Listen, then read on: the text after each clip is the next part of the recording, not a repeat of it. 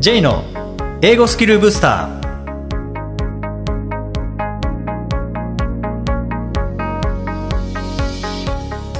こんにちは J こと早川浩二ですこんにちは、アシスタントのあきです。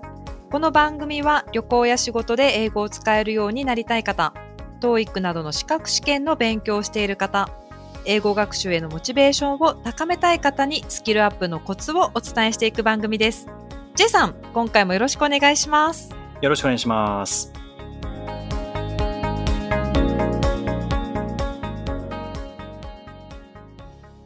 えー、あきさん今日ははい。ニュースを活用して、まあ、英語力を高めていくという話なんですけども、はい。まあ、ニュースにもいろいろありますよね。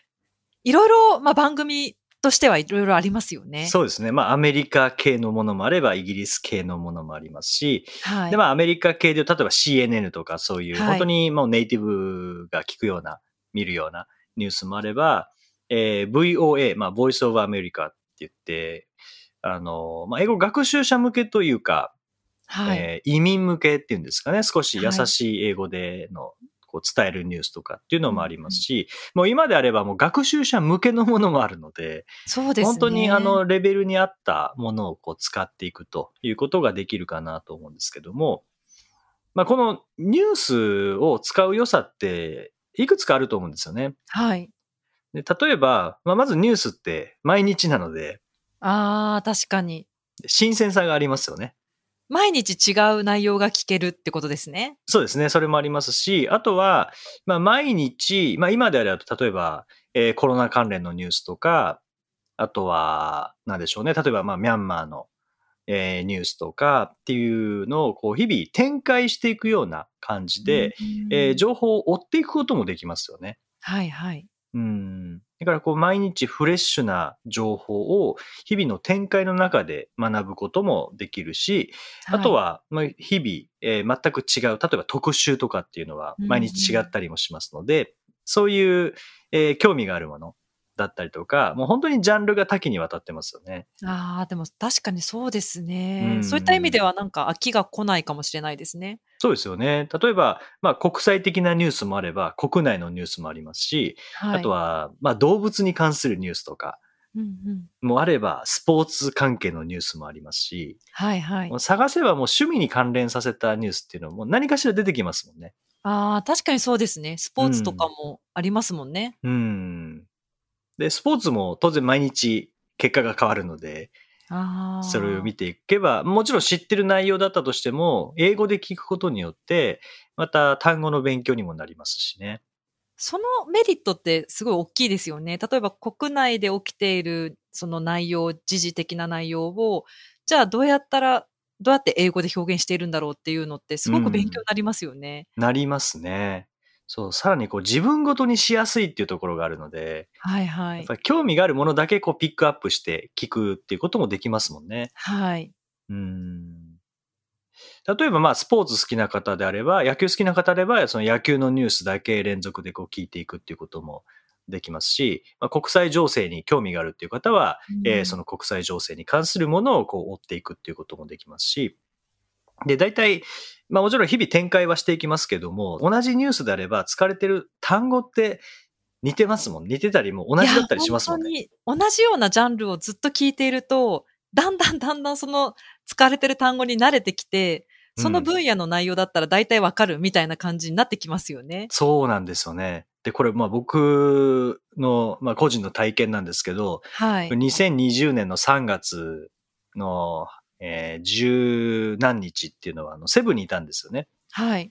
で、ちょうど、まだセブ滞在中に、えーまあコロナのこう感染がこう増えてくるっていうのがあって、で、まあマニラがロックダウンになるっていうニュースが、ありましたね、CNN ば。見てたはいら流れてきたんですね。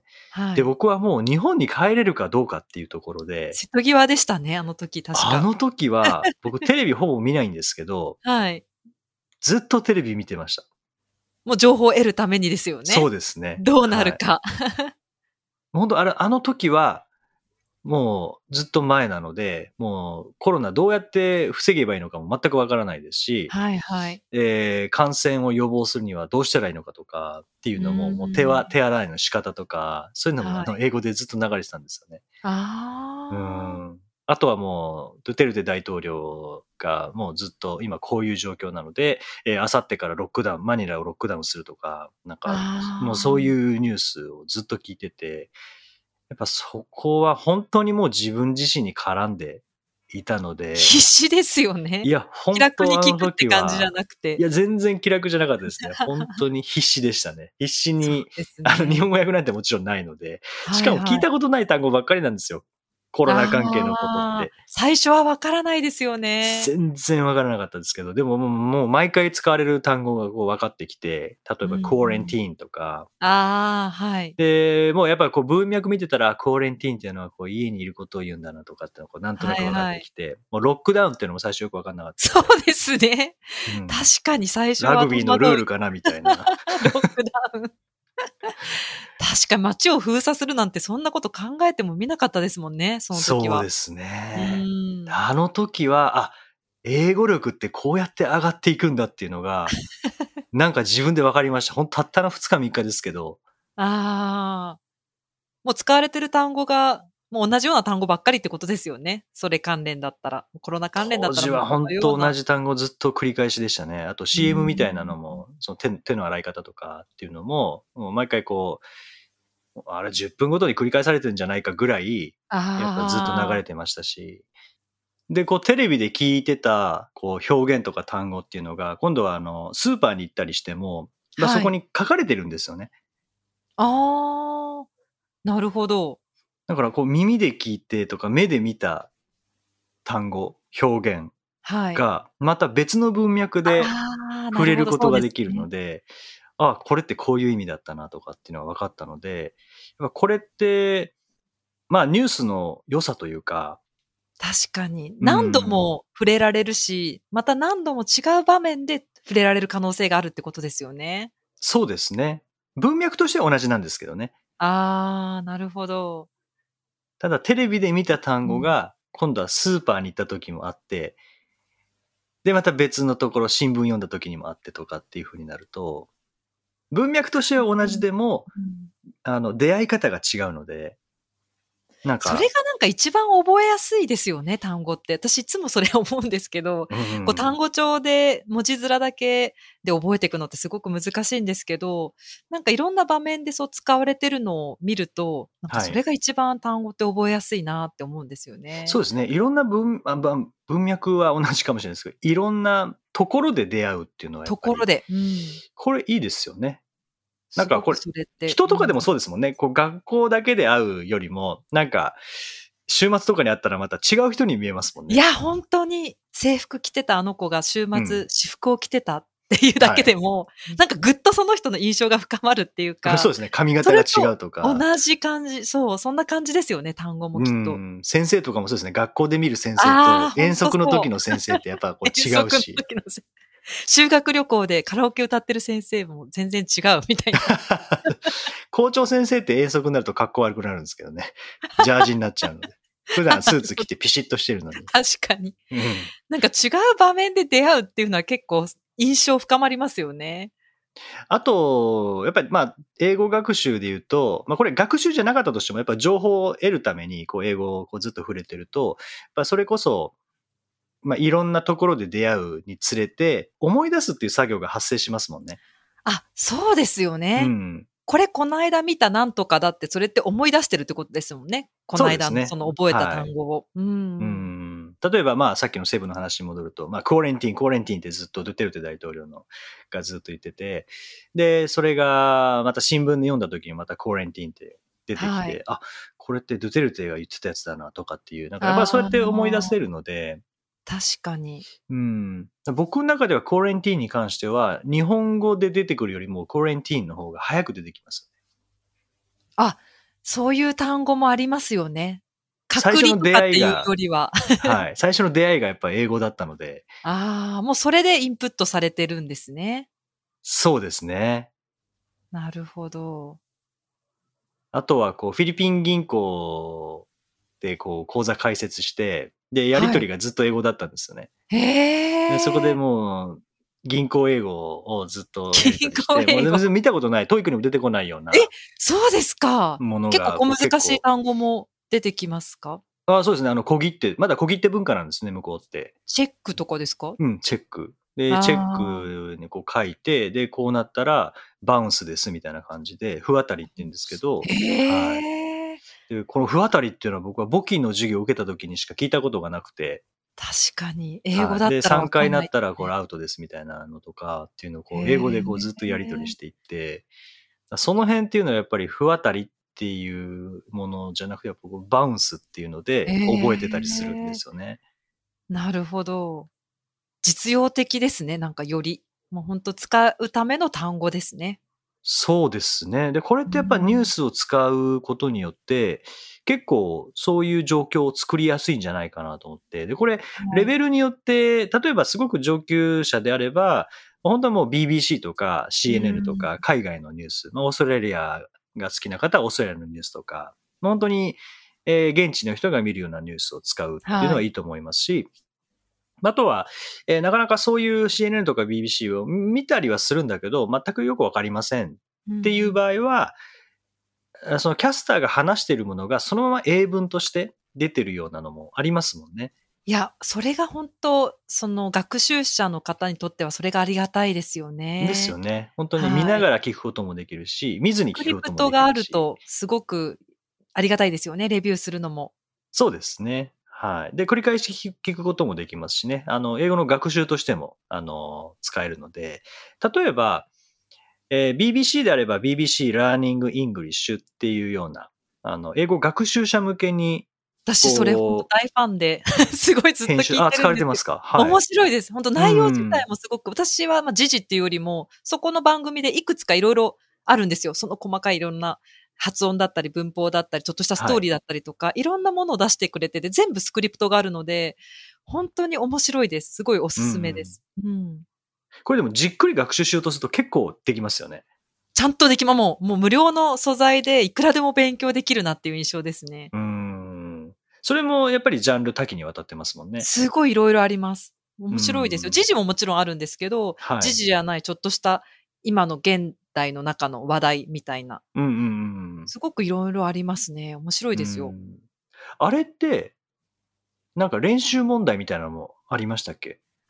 一つのストーリーを聞いたら、それがどのくらい理解しているかっていう、1、2個、2、3個こう、ちょっとしたクイズみたいのも、なんか Facebook を通じてなんかこうできるとか、へちょっとなんか参戦するっていうか、お試しでできたりもするんですよね。すごく手厚いです。無料なのに。あれ、本当これ無料でいいのっていうぐらいのあはい。すよね。すごいいいクオリティ、素晴らしいクオリティだと思います。うん。まあ、今回そういう使えるような、えーサイトとかアプリに関しては、あのー説明文の方に、えーリンク付けさせていただいていますけれども、ぜひそちらご覧いただければと思いますけども、まあまあ BBC はイギリス英語なので、ちょっとイギリス英語じゃなくてアメリカ英語がいいなとかっていう方の場合は、あのー Voice of America、まあ VOA の Learning English っていうサイトもあります。それも同じような感じで使えますし、で、この VOA ってあのスピードがすごい遅いんですよね。ゆっくりですよね。すすごい。ゆっくりゆっですよね、くりでびっくりしました。はい。はい。で、これもう、 TOEIC と比べてもすっごいゆっくりですよね。はい。ゆっくりですね。はい。もう TOEIC というよりは TOEIC Bridge うんよりもゆっくりなんじゃないかみたいな感じで。だから、で、単語のレベルも抑えめなので、あはい。の初級学習者にとってもすごくおすすめですし、最初の入り口としては、うん、いいですよね。時事のですよねはい。はいで、。スクリプト、スクリプトもちゃんとありますからね。はい。うん。あと、ただまあ BBC はイギリスですし、VOA はアメリカで、ちょっと海外のことよりも、やっぱりまず日本のことをちゃんと、日本のことを英語で知りたいなっていう方は、例えば NHK ワールドジャパンとか、あーあー、いいですようね。ん。っていうのも、まあアプリもありますし、えーサイトにもありますので、NHK ワールドジャパンとかっていうのを使われると、えーいいんじゃないかなと思うんですよね。で、これ、やっぱりスクリプトがあるっていうのも何よりもが学習のにプラスにになるなと思うんですけども、まあ、はい文字を見ながら音を聞くっていうこともできますし、まあ、文字を隠して見ずに音だけ聞いて、後で、えー理解度をチェックするっていうこともできますよね。スクリプトがあると、その分からなかった部分、後で確認できるっていうところがすごくいいですよね。うん。で、最初はなんかよくわかんなかった、フレーズよくわかんなかったけど、見たら意外と簡単な単語だったっていう、い文字と音のギャップとかってやっぱ誰しも持ってますからね。この間なんかあの、持病、持病の方は結構、はい。持病をお持ちの方はこうコロナ感染、あの、重症化しやすいとかってよく今、あの流れてたりしますけど、持病ってなんか、なんていうかわかりますか？持病？これ本当そのまんまだなって言う、思うんですけど、はい。プリエグジスティングコンディションとかって言うんですよ。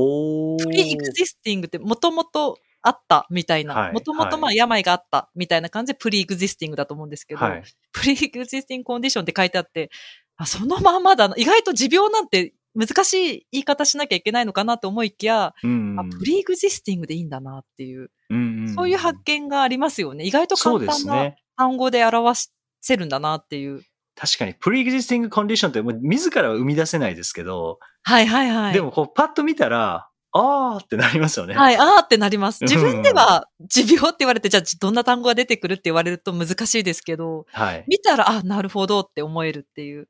そういう単語そうですよね多いですよね、結構。いや、結構あると思いますね、そういうのって。ううんん。その発見は多そうですね、ニュースで。多いと思います。意外と簡単な言葉で言い表せるんだなっていう発見が、そんな難しくなかったりしますよね。ですよね。はい。はい。まあ、あと、こう、音声だとちょっと早すぎて全くついていけないっていう方は、新聞とかなんか使うといいかもしれないですよね。本当におっしゃる通りで、うん。それでも両方、あの、日本語と英語っていう風に併記してる新聞もありますよね。そうですね、ありますね。あと、本当学習者向けの新聞とかっていうのもあります。例えば、まあ、僕が前連載させていただいてた、朝日ウィークリーとか。で、あの、アキさん連載されてますけどもあ、ジャパンはいタイムズアルファなんかは、まあ、ジャパンタイムズだと結構難しめですけども、ねジャパンタイムズアルファだと学習者向けですもんね。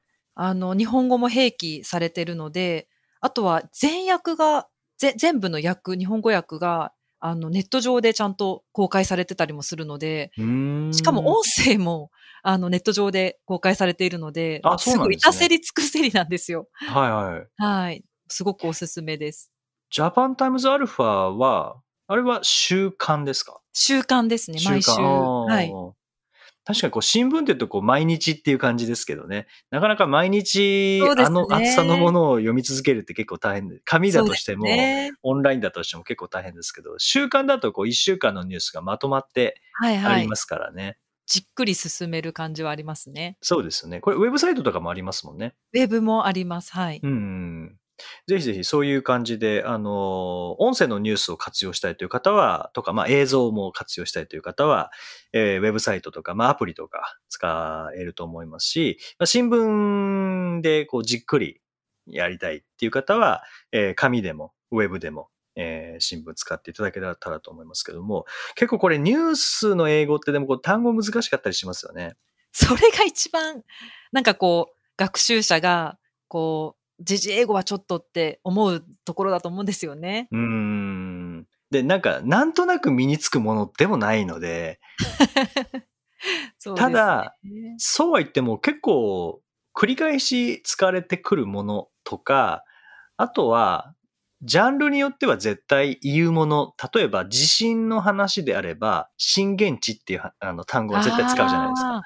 あと、まあマグニチュードっていうまあこれはもうほぼ英語なので、ーうんうんあの、ほぼ同じですけども、とか、あと、まあ、津波も津波ですけれども、なんかそういうのって結構ありますよね。ありますね。うんで、そういう絶対に出てくる単語って、なんか事前にこう学習してしまうと、結構記憶に残るんですよね。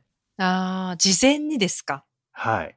あ、まあ、はい事前にでもいいですし、それ見ながらでもいいんですけど、僕はあの、専門学校行った時に、英字新聞っていう授業があったんですよね。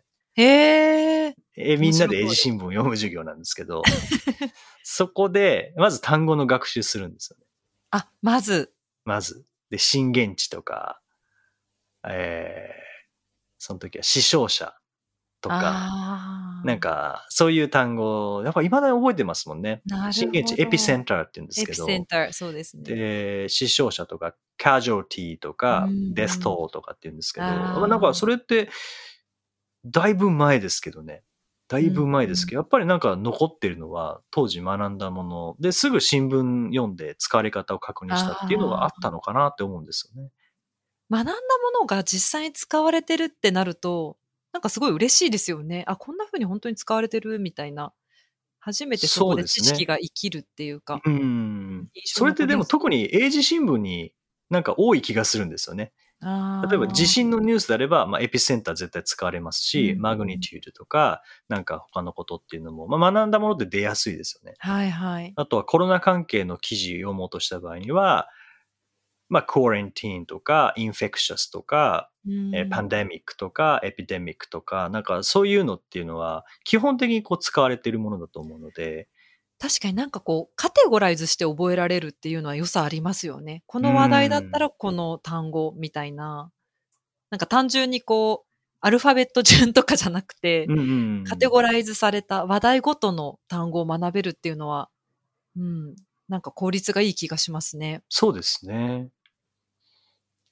でこれって、本当繰り返し聞けば聞くほど、ああ、これってこういう意味だなっていうの。最初は、こう聞いた時とか見た瞬間に思い出すのに、なんか数秒かかるかもしれないですけど、うんなんか繰り返し見ていくにつれて、一瞬で思い出せるようになりますね。そうですね。うん。いや、それ確かにし時事英語の良さかもしれない。ですね。で、もしこう、に日本語訳見るよりも前に、もう英語大量に接している、まあ僕にとってのこうコーレンティーンみたいなやつはいはい。であれば、多分こういう意味なんじゃないかなってこう推測できるようになって、で後で確認して、あ、やっぱりそうだってなったのは、多分、そういうものって日本語訳出てくるよりも、あの英語の感覚で理解できるようになってると思うので、確かに。それもなんかこうニュース英語の良さだなっていうのは思いますよね。ああ、そうですねう。ん英語のまま最初は入ってくるっていう感じですよそうね。はい。で、なんかそういう時事英語好きな方は、これでシャドーイングするとか、オーバーラッピングするとか、うんうんなんか音読してみるとか、で、この単語を使っはいて日記書いてみるとかっていう風にもできますもんね。はい、そうですね。うーん。まあ、あとおすすめなのは、意見ですね。自分の意見を言うっていうので、例えば、まあ、学習者同士でもいいですし、英会話やられてる方は、英会話で、なんか一つのトピックを取り上げて、これについてどう思うかっていうのを先生とディスカッションするとか、なんかそういう一気にレベル上げたこととかもしやすいのがこれですよレベルが高いですはい。ああ、そうですね。いろんなレベル、そうですね。お、もう本当にレベル高いことちょっと負荷をかけてチャレンジしたいっていう方はそういうこともされると一層なんか理解深まりますよね。うんうん、そうですよね。だからまあニュースってやっぱ難しいって意味は、イメージはありますけど、なんか使い方をいろいろ工夫することによって、例えば学習者向けのニュースを使った場合には、ニュースサイトとかアプリ使った場合には、あのう、んレベルを下げつつ、ニュースの英語のレベルを下げつつ、でも自分に合った学習ができますし、そういうのじゃなくて、もう生のニュースを使って学びたいんだっていう方は CNN とか BBC とかってそういうのを活用することによって、えーさらにこう自分のニーズに合ったものにすることってやっぱできるかなっていうのはすごい良さですよね。ああ、確かに。そうですねう。んはい。えーぜひ、あ、じゃそれだったらちょっとニュース聞いてみようかなという方はですね、えーまあ、いくつかリンクを説明のところに入れておきますので、えー興味があるものから見ていただくといいんじゃないかなと思います。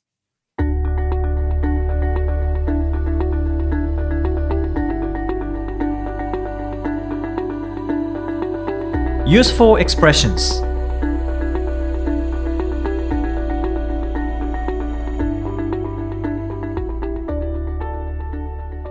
いてはビジネスや日常で使えるお役立ち表現をご紹介いただきます。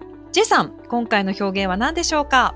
はい、えー今回は start from scratch start from scratch、まあ、ゼロから始めるという感じですね。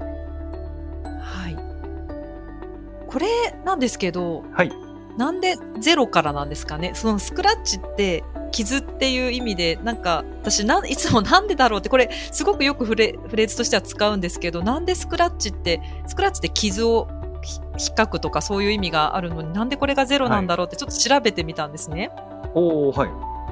はい。そしたら何、ですか？こう何かスポーツとかを始めるときに、スタートラインを地面にこう引っかいてひラインを引いたりとか、まあ、あとはドッジボールとかでこうラインを引いたりとか、何か始めるときにラインを引くことから始めるじゃないですか。だってそういった意味から、まあ、スタートラインを引くっていう意味から、まあ、最初からっていう意味になってるみたいです。へえい。ろいろ諸説多分あると思うんですけどね、なんかそれを読んだときに、ああ、そういうなんか意味だったら覚えやすいなって思って、はい、今回ちょっと確かに僕はあの小学小学生の時20分休みもうダッシュで外行って やっぱりあのドッジボールのコートを作んなきゃいけないので、まあ、スタートフラムス スクラッチですよね。線を引くところからやらなきゃそうですよね、本当に。うん。はい。なるほどと思って、確かに何か始めるときにスタートライン書くなと思って、それが引っかき傷、引っかくっていうスクラッチなんだなって思うと、なんかこれは使いやすいなって思いますよね。おーもうこれ完全に本当にあのただ始めましょうじゃなくても0からとか1からとかもう本当に最初から何もないところからってイメージですもんね。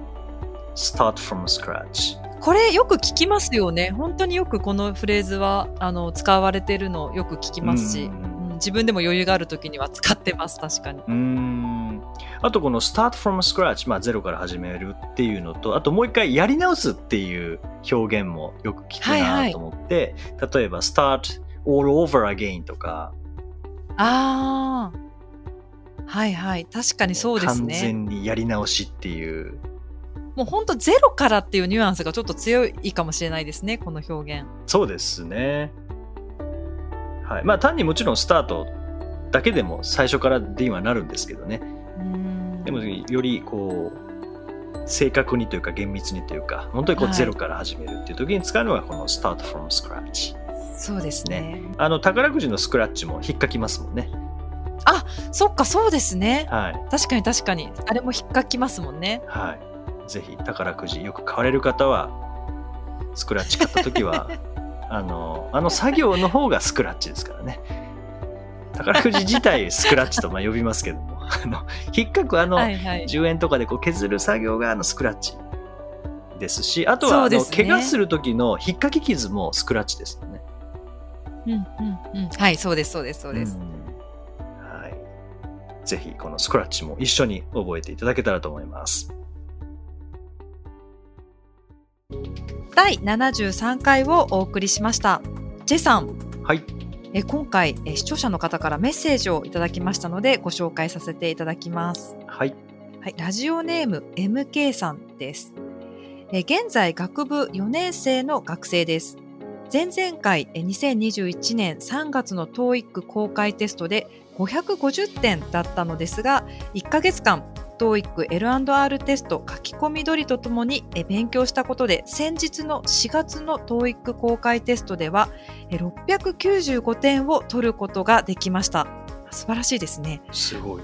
はい。本当に30日間で650点突破できました。ありがとうございます。すごく嬉しかったです。嬉しかった理由として、私が通っている大学の海外インターンシップ許可条件に、え学部4年生の10月には TOEIC650 点以上、大学院1年生の派遣時には TOEIC730 点以上というものがあり、私は海外インターンシップを目標に英語の勉強を進めてきたからです。とにかく650点以上取りたいと思い、書店でこの教材を見つけ、これしかないと30日間勉強しました。